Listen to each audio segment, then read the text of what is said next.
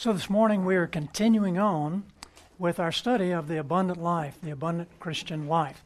Uh, let's have a word of prayer as we begin. Heavenly Father, again we ask for your Spirit to teach us, uh, help us to understand the things of Scripture, help us to interpret them correctly, and then give us courage to apply them in our lives. We ask in Christ's name and for His sake. Amen. Now, we begin with a question this morning, and the question is this What would be the most effective advertisement for living the secular life with just enough religion for weddings and funerals and a Christmas service and maybe an occasional Easter service? I would suggest to you that it would be the unhappy Christian, or at least the person who claims to be a Christian but who is dissatisfied and disgruntled and disappointed and discouraged all the time and just sort of expresses that as a lifestyle. People look at that and they say, if that's what religion will do for you, then I can go to the NASCAR races on Sunday or go out to the lake or sleep in. I can do something better than that because I don't want to get into anything that's going to make me feel, or in some cases look, like that. Well, Christ said He came to give us an abundant life, not just eternal life, but abundant life. And the thief comes to steal, kill, and destroy. And we've established in our first lesson there that what the thief wants to destroy is your joy. Because if he can get your joy, He's going to systematically take everything else you've got in terms of any Christian witness or your disciplines or whatever. The mark of a Christian is love. But if you have the love of Christ and you really see what that means, there's bound to be some joy there. And the joy is important because we see that the joy of the Lord is our strength. And you know, when you have a joyful spirit, you're going to be able to do a lot more, to uh, bear a lot more if there's some burden you're bearing or whatever it may be. Now, we don't have anything new today, but our goal is to pull some things together, uh, get a good application of this, because we want to look at some safeguards to abundant Christian living, and then we want to take a look at some dangers and some things that the enemy could potentially use to distract our focus on Christ or to derail us from this abundant Christian life that God wants us to know. Now, be sure that everybody understands that this morning I'm not talking about salvation. I'm talking about sanctification. Sanctification now, when we do come to Christ, in salvation, we might say that we are positionally sanctified, meaning that we're set apart as His child. But what I'm talking about this morning is progressive sanctification, because at that point, at that point of conversion, then we begin a process of becoming more like Christ and becoming less like our old self. In which situation do you think we'd be the most happy? Well, when we become more like Christ. And that means holy. That's when we're going to really be happy, is when we're living up to the full potential of what God has for us. And that is this abundant Christian life.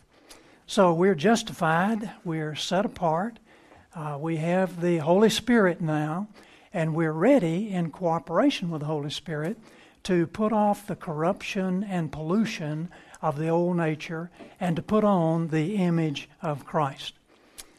Now, sometimes we may hit spurts of that, the sanctification growth in Christ. Oh, we have a marvelous opportunity for you on Wednesday evening. We're talking about growing in spiritual maturity. And we're listening to R.C. Sproul. If you can make it, it's a good one. This is R.C. about 25 years ago. And it is really excellent. But sometimes we, we work in spurts and we may make a little progress and then maybe we slide back a little bit, but we're going in the direction of conformity to the image of Christ. If we want to live the abundant Christian life that Christ has promised, we've got to be going in His direction. Now, the word abundantly we talked about, it's not something absolutely essential to life, but it's something more. It's something that is added in to make you blessed, to make you happy, as it were, and to make life better, really. And we're not talking about, when we say the abundant life, physical health or wealth or earthly success or status or possessions or position. Now, all of those things may be good, and God may give us some of those things to enjoy, but even if He doesn't, if you don't have any of those things, the abundant Christian life is still there for you. And you can experience a life of fullness, a life of satisfaction, a life of profitability to the kingdom in what you're doing, productivity in the kingdom. So the abundant Christian life supersedes all that. I didn't say that it was an easy life, but it is real. We do have an enemy. We'll talk a little bit about the way he might work against us, but it is possible to live the abundant Christian life no matter what is happening in your life. And the guy that I've used as an illustration I, I like to use is uh, this guy right here, John Bunyan. 12 years in the Bedford jail, plus a lot of other problems that he struggled with throughout his life, all kind of persecution and everything. But how do we know he lived an abundant life? Because he wrote about it. And he wrote about the joy of serving Christ. And he wrote a good bit of it. We don't know exactly how much, but he wrote a lot of it when he was in prison. What did he write that was so abundant? Well, if you can see it here on the table, here are three volumes. This is volume one, about 800 pages. You'd have to have a magnifying glass to read that because it's microscopic print. And this guy was very prolific. He was just zipping it out there. And much of it is all about his joy in the Lord and about some of the distractions that the enemy would bring. You've read Pilgrim's Progress, and about how if you lose that joy or somehow it's diminished, how you can get it back again. The abundant life is real. Now, eternal life is certainly abundant, it's forever and ever, but it's also life for today in the here and now. And that's what we're referring to. Now, we want to consider four safeguards against danger. And here they are. And guys, if you would give out that little study guide, and if anybody needs a pen, we'd love for you to have a pen. Tim's got a pen for you, and we'll uh, turn this over. And we'll get started because we've got to go pretty quickly here to get it all done.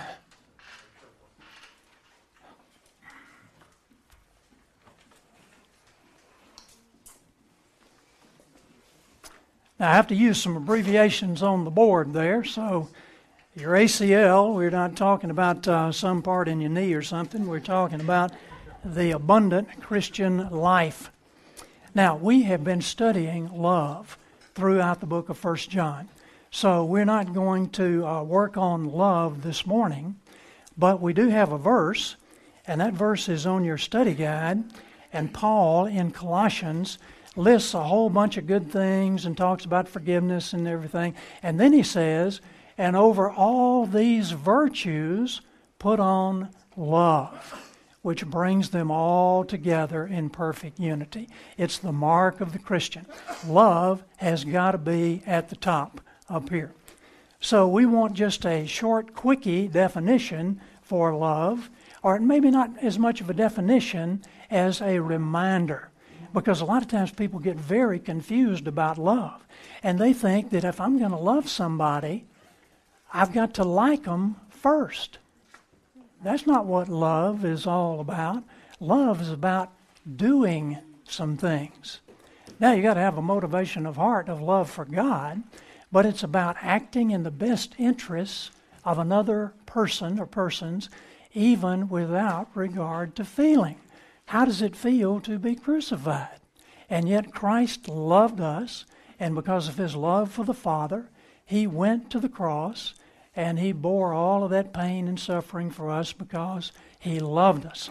Now, we've been studying in 1 John, in the book of John, love obeys Christ. Love obeys Christ.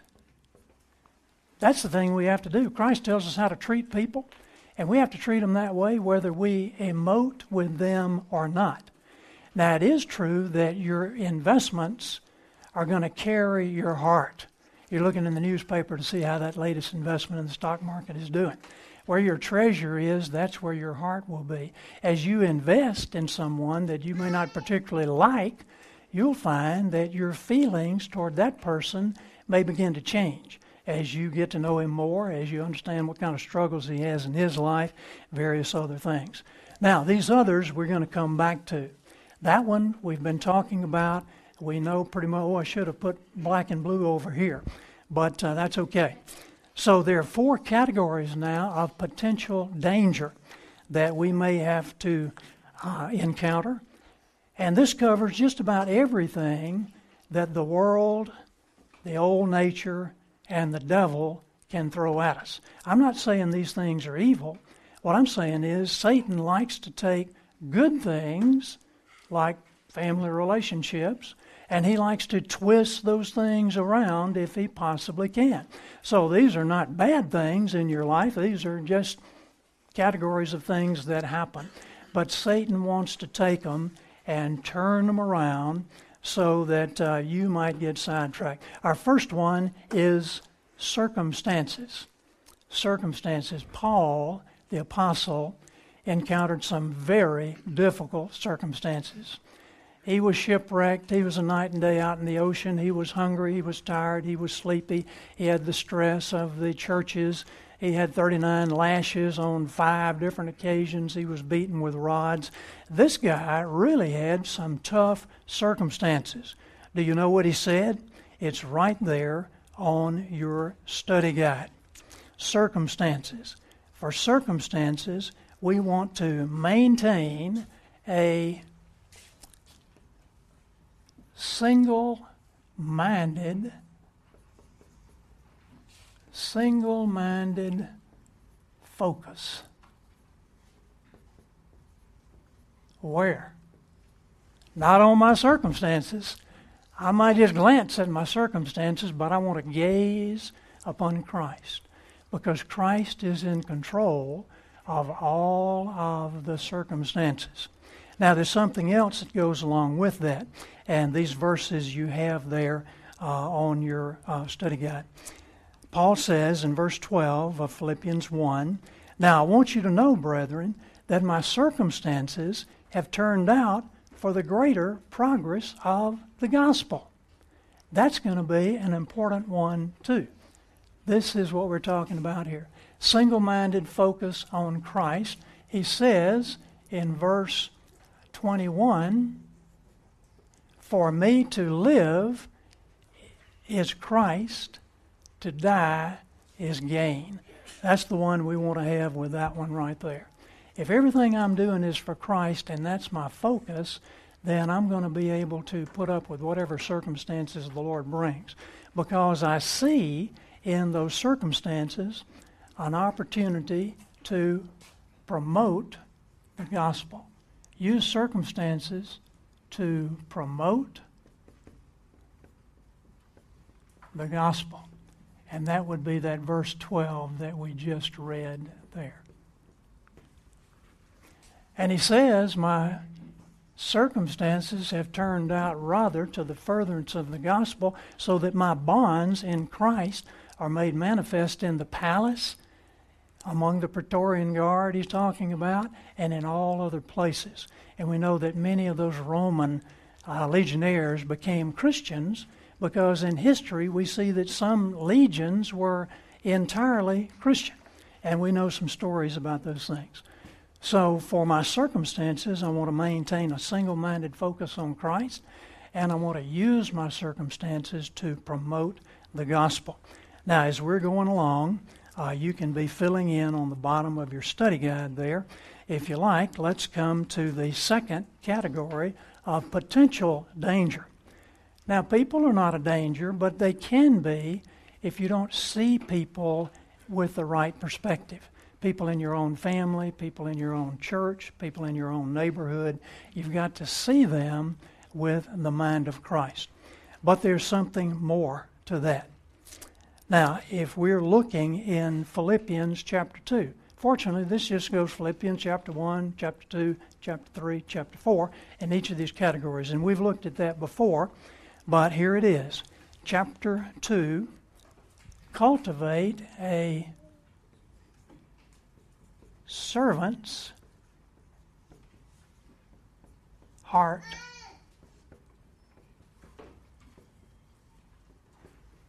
Cultivate a servant's heart toward people. You want to see yourself as being like Christ. Now, here's what Christ said in Philippians 2. You only have the little verse 7 that says he made himself nothing or he emptied himself, taking the very form of a servant. But previous to that, he says, look not only to your own interests, but also to the interests of others. Your attitude should be the same as that of Christ Jesus. Christ came to serve. He's coming next time as the ruling king. But this time, he was here as the suffering servant. Now, I'm not suggesting you have to suffer as a servant. Certainly, there is suffering in life. We don't have to suffer the way Christ did to that extent. But I'm saying there is a way that you can serve that is going to make it much more pleasant. Here's our service over here. If we have a servant's heart, we're going to be able to do things in such a way that uh, bring greater joy and happiness to us. Serving with a servant's heart. Now, listen very carefully. This serving in the name of Christ, you got to be careful with that. Because if you're serving and you're not doing it as unto Christ, guess what? It's not going to work out very well. If you're just uh, doing it for this other person who may not have shown you any gratitude or who may be off doing something else while you're doing all the work, then that's a problem. If you're just serving just because you were brought up as a child to serve, now that's a good thing. Children need to be taught to serve. But at a certain point, when you get to be, I don't know, 15, 18, somewhere along the way, you look around and you're doing all the serving, and everybody else is being served and enjoying it, and you say, wait a minute, I think I may want to swap sides here. I'm going to get over on that side of the being served instead of just dishing out all the serving. Now, there is a way to avoid that. And the way to avoid that is when you serve, you've got to do everything that you do as unto the Lord. Now, go back up on the top there service. Here it is over here. As unto, well, you have a blank there. It's Christ. One blank. As unto Christ. Do it as unto Christ. Then it doesn't matter what anybody else is doing or what anybody else is saying. Your reward comes from Christ. Look at that verse there up by service on the top, Galatians 5:13. You are called to freedom, brothers. Only do not use your freedom as an opportunity for the old nature, but rather serve one another in love. For the whole law is fulfilled in one word, in the statement, You shall love your neighbor as yourself. Now, serve one another in love. Here it is. Here's the love.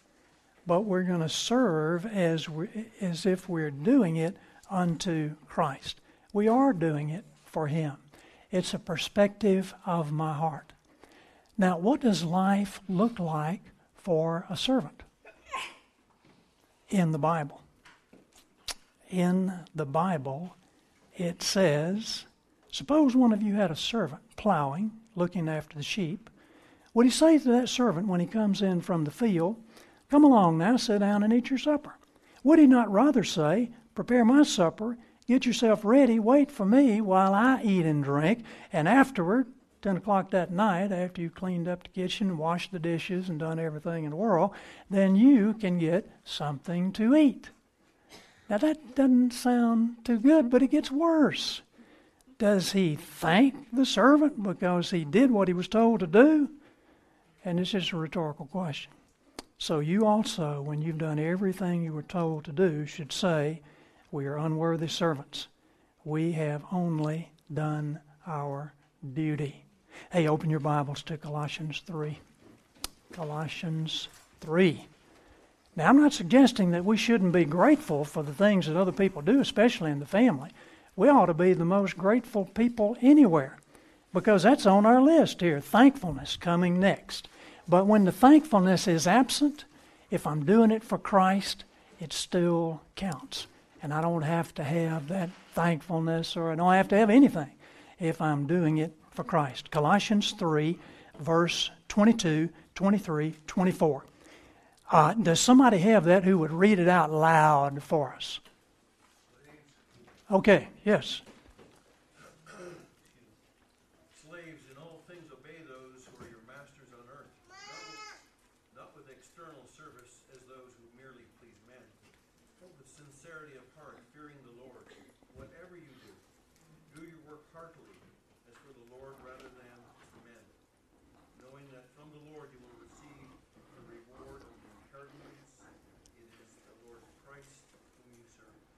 Okay, now we got a word there. We got to take a look at it.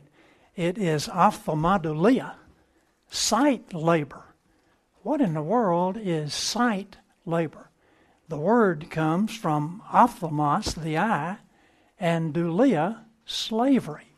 We know what a doulos is. It's a slave. What in the world is an eye slave? An eye slave is a slave of men. He does things because he wants to look good in the eyes of men. And whatever the current culture or whatever the current group thinks looks good, that's what he does. He's a slave to men. It's been said everybody's a slave to something or somebody, but to what are we slaves? To whom are we slaves? Slaves of Christ. We want to do that which looks good to Christ. So if we are um, if we are of the ophthalmodoulia group, it's going to be rough. Because if the men aren't grateful for what we're doing, or if we're not looking too good in their eyes, then we don't get the pat on the back or we don't get whatever it was we were looking for. But if we're doing it for Christ, if we're doing it in His name as unto Christ, then nobody can touch the reward. And I can assure you, it's going to be a much better feeling down in your heart. You'll be able to keep going no matter what the circumstances are, just like the Apostle Paul did. Because for me to live is Christ, to die is gain. Whatever I'm doing, I am doing for Christ. Well, if you serve others and you're not thinking about Christ, but just doing things for others, the thought of helping others may run out at some point. And then thoughts of ungratefulness or even aggravation or jealousy or self pity may take their place. If you're washing dishes and your brother's out playing baseball, you may not be too happy about that, depending on what the circumstances are. You may think it's his time to come in and wash the dishes, but you're washing those dishes for Christ, then you don't have to worry. Jesus said, Anybody that even gives a cup of cold water to one of these little ones in the name of a disciple, a disciple of Christ, will not lose his reward. Let's move quickly to things. Here we go. Things. Use things to store up treasure in heaven. use things to store up treasure in heaven. Now, in chapter 3 of Philippians, Paul talks all about things, and he said, Whatever things were to my gain, these I now count but loss for the sake of Christ. But he talks a little more at the last part of the chapter. I didn't have uh, room to put it on your study guide, but uh, it's there in Philippians chapter 3 and verse 19 and 20. He's talking about the enemies of the cross of Christ, whose end is destruction, whose God is their appetite. Can you imagine that? Worshipping your appetite. Whose glory is their shame, whose minds are set on, guess what? Earthly things. You remember Paul in, in uh, Colossians says, Set your hearts on things above, where Christ is seated at the right hand of God. Then he goes on here in Philippians, For our citizenship is in heaven, from which we eagerly await a Savior, the Lord Jesus Christ. Well, if you are a citizen of heaven, you may want to send some investments on up there. Remember where your treasure is, that's where your heart will be. Now, you can't just walk around floating in a cloud thinking about heaven, but we store up treasure in heaven by making investments in the lives of people, in promoting the gospel, in all these things that we see Paul talking about in the little book of Philippians. There's a lot in that little book. So we want to store up some treasure in heaven. Now, most of the time when we say things, we're thinking about lands and houses and automobiles and things. Paul was talking about in Philippians 3 some intangible things. He was talking about his heritage and tribe of Benjamin, and he was talking about his zeal for the law. Well, guess what? You can use both categories to store up treasure in heaven. If God has given you capabilities, talents, opportunities, if God has put you in the right family, if you have material things, praise the Lord because you have an opportunity to use those things to store up treasure in heaven. Time, talents, energy, natural abilities, all of these things can be employed in seeking first the kingdom of God and his righteousness. That's the way we get eternal dividends is make investments in eternal things. And that way, if somebody steals your car, it's God's car. He can take care of his stuff. If your house burns down, I'm not saying it's going to be a happy occasion by any means, but God's in control of that. God can get you a new house, or God can provide a tent, or give you a new experience in life of the great outdoors, or whatever He wants to do. Now, I hope nobody's house burns this week. I didn't mean to say that.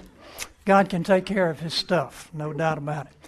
Uh, I'm suggesting that we can be, as the Apostle Paul, sorrowful yet rejoicing. Now we come to category number four here of the potential dangers. And you know what this is this is worry about circumstances, people, and things. Worry. And Paul says in Philippians 4 6, the very well known verse, be anxious for nothing. Would that make worry a sin? I think it probably would, yeah. Be anxious for nothing. If he's telling us what we need to do and not do, then uh, we don't need to do it. Now, it, we struggle with that because it's so much a part of our nature to wonder about the future and wonder what's going to happen. But that's what he says be anxious for nothing, and then he tells us a little bit about how we accomplish that. But in everything, see, don't be anxious, but in everything by prayer, supplication, with thanksgiving. With thanksgiving, let your request be made known to God. Now, I'm not talking about a formula. This is not easy to do. You don't just pop up and say, Oh, thank you, Lord, and provide all my needs and everything is wonderful. Yeah, you got to dig in. But he does say, And the peace of God, which passes all understanding, shall keep your hearts and minds through Christ Jesus. Is that true? It is true. It's not just a simple formula, but it is true. And it does happen that way. We don't want to say, yes, it works. We know it's God who works. And God can work any way. He, he may show you some things you never guessed would be happening. But He can bring about His good in all of that. Now, we got three things that we want to talk about here. three things uh, thankfulness. These are our keys to remember. Anybody want to guess what those things would be from the verse there?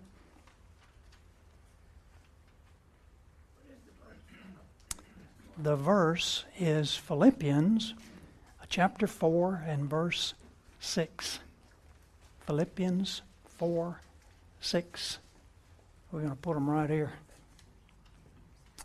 Philippians 4 6. First thing is going to be thanks.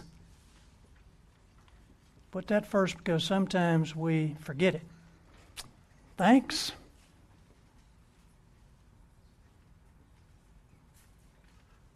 Or really, let's let's knock off the S. Let's just say thank, as in thank the Lord, pray to the Lord, and then down in verse 8, we're going to have think. Thank, pray, and think. Think about what? Whatever is true, noble, just, pure, lovely, of good report, virtuous, praiseworthy. And somebody said, Well, yeah, but it's true. I'm in a mess right now. But we can't look at our experience. We have to look at the Scripture. God says all things will work together for good. He'll help us uh, get out of the mess as we're going along there. Now, here's the bulletproof vest that God provides for us to keep Satan from shooting you right in the heart. What do we be thankful for? What do we give thanks for? Pie in the sky by and by? Nope. We give thanks in everything. Yes, families. In everything. What if your family What if your family went over the hill? moved to California, left you here. You never even heard from them. Well, you give thanks. God is going to be working something in that. Give thanks in everything. Now, is this true? Say yes. Yeah, listen to this. Here is uh, 1 Thessalonians 5.16. Rejoice evermore. Pray without ceasing. In everything give thanks. For this is the will of God concerning you in Christ Jesus. But it goes on from there. Psalm 34 1. I will bless the Lord at all times, and his praise shall continually be in my mouth. But he goes on, Ephesians 5 18. Don't be drunk with wine, that's dissipation. Be filled with the Spirit. Speaking to one another in psalms, hymns, and spiritual songs. So you got that joy. You're going to be singing and making melody in your heart to the Lord. Now, here's our part, verse 20. Always giving thanks in all things in the name of our Lord Jesus Christ to God, even the Father, and be subject to one another in the fear of the Lord. Why would you give thanks in all things? Because you know God is going to be using whatever it is for your sanctification and for His glory. But what if you're in the Bedford jail for a dozen years? God's going to be using that to bless people throughout the rest of history with the writings that that guy was cranking out. Well, here's another one, Colossians 3:17. Whatever you do in word or deed, do it all in the name of the Lord Jesus, giving thanks to God the Father through him. Hebrews 13:15. Through him then let us continually offer up a sacrifice of praise. That is the fruit of lips that give thanks to his name. Continually in everything. Whatever comes along, we're thanking God because we know he has a purpose behind it. Now, we're not happy to hear about an incident like the one that happened in the family life class when Yvonne and I were at a big church back in Birmingham. Uh, one day, uh, there, there was a family in the class that lived in a rather mountainous area of town, and uh, there was a creek that ran down by their private road, and then their driveway went off that up to the garage. One day, their three year old son got into the Mercedes, uh, somehow got it out of park, and it rolled out of the garage down the driveway, across the road, down the ravine, and into the creek with him in it. Now, the family didn't know he was gone because he didn't crank the car It just silently rolled out the driveway. So when they looked around for him and then they noticed he was missing, the car was missing, and then they saw some uh, branches knocked off down the way there, uh, they were not dancing with joy, I will assure you, for what had happened in that circumstance. But when they got down in the creek and they found the boy was okay and the Mercedes was repairable, then they were very happy. They could give thanks in all things. So we're not saying rejoice when calamity comes. We're saying look behind that to see what God is doing, and maybe you can offer thanks. Now it's going to take thinking. Here's meditation again. Remember um, Donald Whitney? It's right on the church website. Meditation, thinking about Scripture. Because, see, that helps you to understand God's thoughts and follow His ways. Uh, scripture builds your faith. The Scripture says that. Meditation on Scripture assures success in life, according to Joshua 1 8. And meditation cleanses the heart, the mind, and the emotions. You are already clean because of the words I've spoken to you, Christ told the disciples in John 15. Now, of all the um, of all the categories here, uh, we're going to may have to cut short a little bit here. Of all the categories right here, worry is something that you do for yourself. And you can do something about that. You can win the battle uh, over worry if you want to. Here is John Haggai, not John Hagee, John Haggai, and uh, How to Win Over Worry. And that is an excellent little book. If you struggle with being anxious about things, and see what he has to say there. There's help for that. But over these other three categories, you may not have control.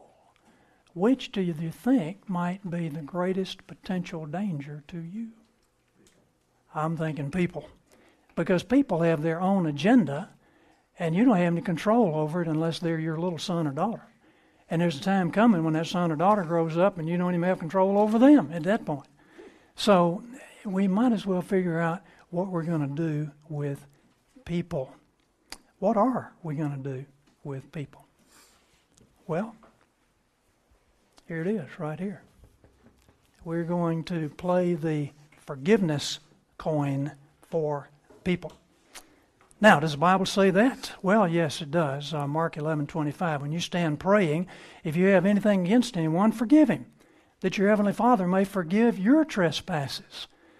Um, but if you do not forgive, neither will your Father in heaven forgive your trespasses. We don't earn forgiveness by forgiving others, but it does show we have an humble heart before the Lord. Matthew 18:21 Peter came to him and said, "How often shall my brother sin against me and I forgive him? Up to 7 times?" Jesus said, "Nope, 70 times 7."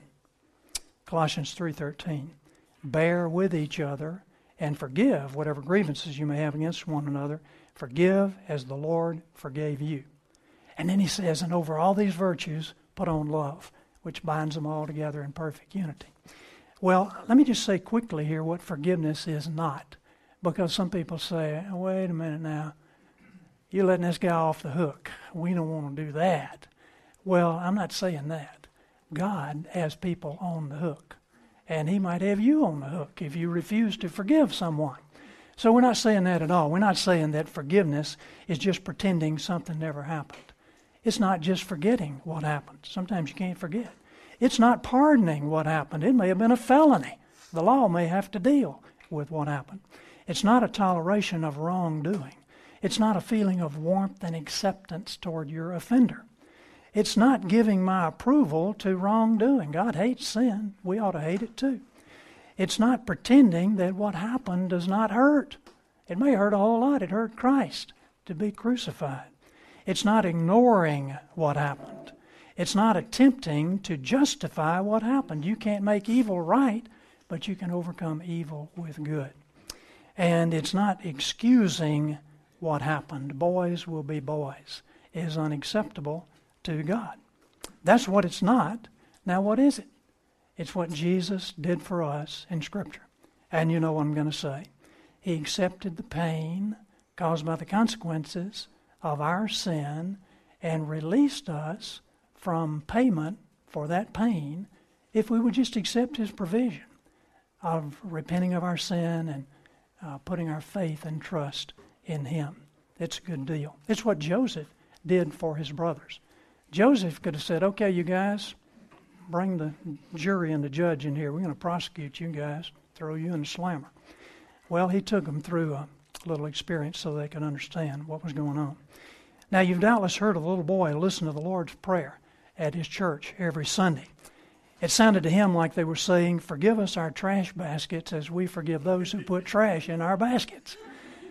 Now, if somebody is putting trash in your basket, the only way to get rid of it is forgive. And if you don't, the load you're carrying around may get heavier and heavier because that trash can multiply in the can. Have you noticed that? Somebody says something, somebody does something, and you think about it and you think about it, and it just gets heavier and heavier and heavier. And you won't be just carrying it for the first mile, you'll be carrying it for every mile. You've got to empty the can. And you've got to empty the can all day long. If you don't, you'll find yourself becoming angry toward that person who put the trash in your basket. They may have put it there, but you don't have to lug it around. Just dump it out through forgiveness. Now, the second thing you need to remember about that, not only does it get heavy, but about half of what goes into your basket may be about half rotten. And after a while, it begins to smell a little bit. And that's when it begins to affect your character and your countenance. And it may take some years. Have you ever known a bitter old person? How did he get to be a bitter old person? He had a lot of practice being a bitter young person. If it comes out in years, then it's going to affect you. Now, I'm not talking about somebody coming to you with problems to get your help. I'm talking about slander, meanness, malice, insults, all those things that sometimes people may say to somebody else, possibly about you. Hey, listen to this. I'm running a little bit over time, but uh, this is important. We'll go quickly. Here is uh, none of these diseases, S.I. McMillen. Most of us, uh, excuse me, uh, most of us do not retaliate against others by pounding our heads on the floor or grinding our teeth together. Neither do we shoot one another or give doses of poison. That isn't scriptural or legal. The most common way people get even with others is by talking about them. Is that true? That is true. Talking about them. That isn't scriptural either. But it has the advantage of keeping us out of the electric chair. Running people down does not keep us free from a host of diseases of body and mind. Uh, expressions of animosity toward others call forth certain hormones from the pituitary, adrenal, thyroid, other glands. It can cause problems in your body. Many diseases develop when we fatten up our grudges by rehearsing them. The moment I start hating a man, I become his slave. I can't enjoy my work anymore because he controls my thoughts. My resentments produce too many stress hormones in my body. I become fatigued after only a few hours' work. The work I formerly enjoyed is now drudgery. Give me a vacation, a luxurious car. It doesn't matter. The man still hounds me wherever I go. I can't escape his tyrannical grasp on my mind. Set out a feast before me, and he describes the feast. I swallow it, I chew the food, but I can't enjoy it because the man will not permit me to enjoy it. King Solomon must have had a similar experience. He wrote, Better a dish of vegetables with love than the best beef served with hatred. Well, the only way you can get rid of that trash and thinking about it and that person that put it there is to empty the can. Because if that can begins to smell pretty badly, others won't be able to smell it yet. But when they do, they notice there's some strange aroma exuding from your persona there. And they wonder, what in the world? What's, what's with this person? What's wrong with this person? You can't afford to become a bitter person. Now, here's the. Um, we got to put this down under forgiveness, and we're just about done. 1 Peter 2 21. Open your Bibles, mark that verse in your Bible. 1 Peter 2 21. For you have been called for this very purpose what purpose? Since Christ also suffered for you, leaving you an example to follow in his steps, who committed no sin, nor was any deceit found in his mouth. While being reviled, he did not revile in return. While suffering, he uttered no threats, but kept doing what? All right. Entrusting yourself to Christ. He is the one who judges righteously. We have a righteous judge sitting on the throne. Nobody can do anything or say anything that they just get away with. It may look like they're getting away with it, like some of the world leaders got away with it. It looked like for a while. Entrusting yourself to Christ. You probably won't be able to truly forgive people and accept the pain. And later on, we'll tell you what to do with the pain. But you probably won't be able to do that unless you really trust the judge that's on the throne. So, in Colossians 2, we've already had our verses for this one. Look at your verse for thankfulness there. It's on your study guide. Colossians 2, therefore, as you've received Christ Jesus the Lord, walk in Him, rooted and built up in Him, established in the faith, just as you were taught, abounding in thanksgiving.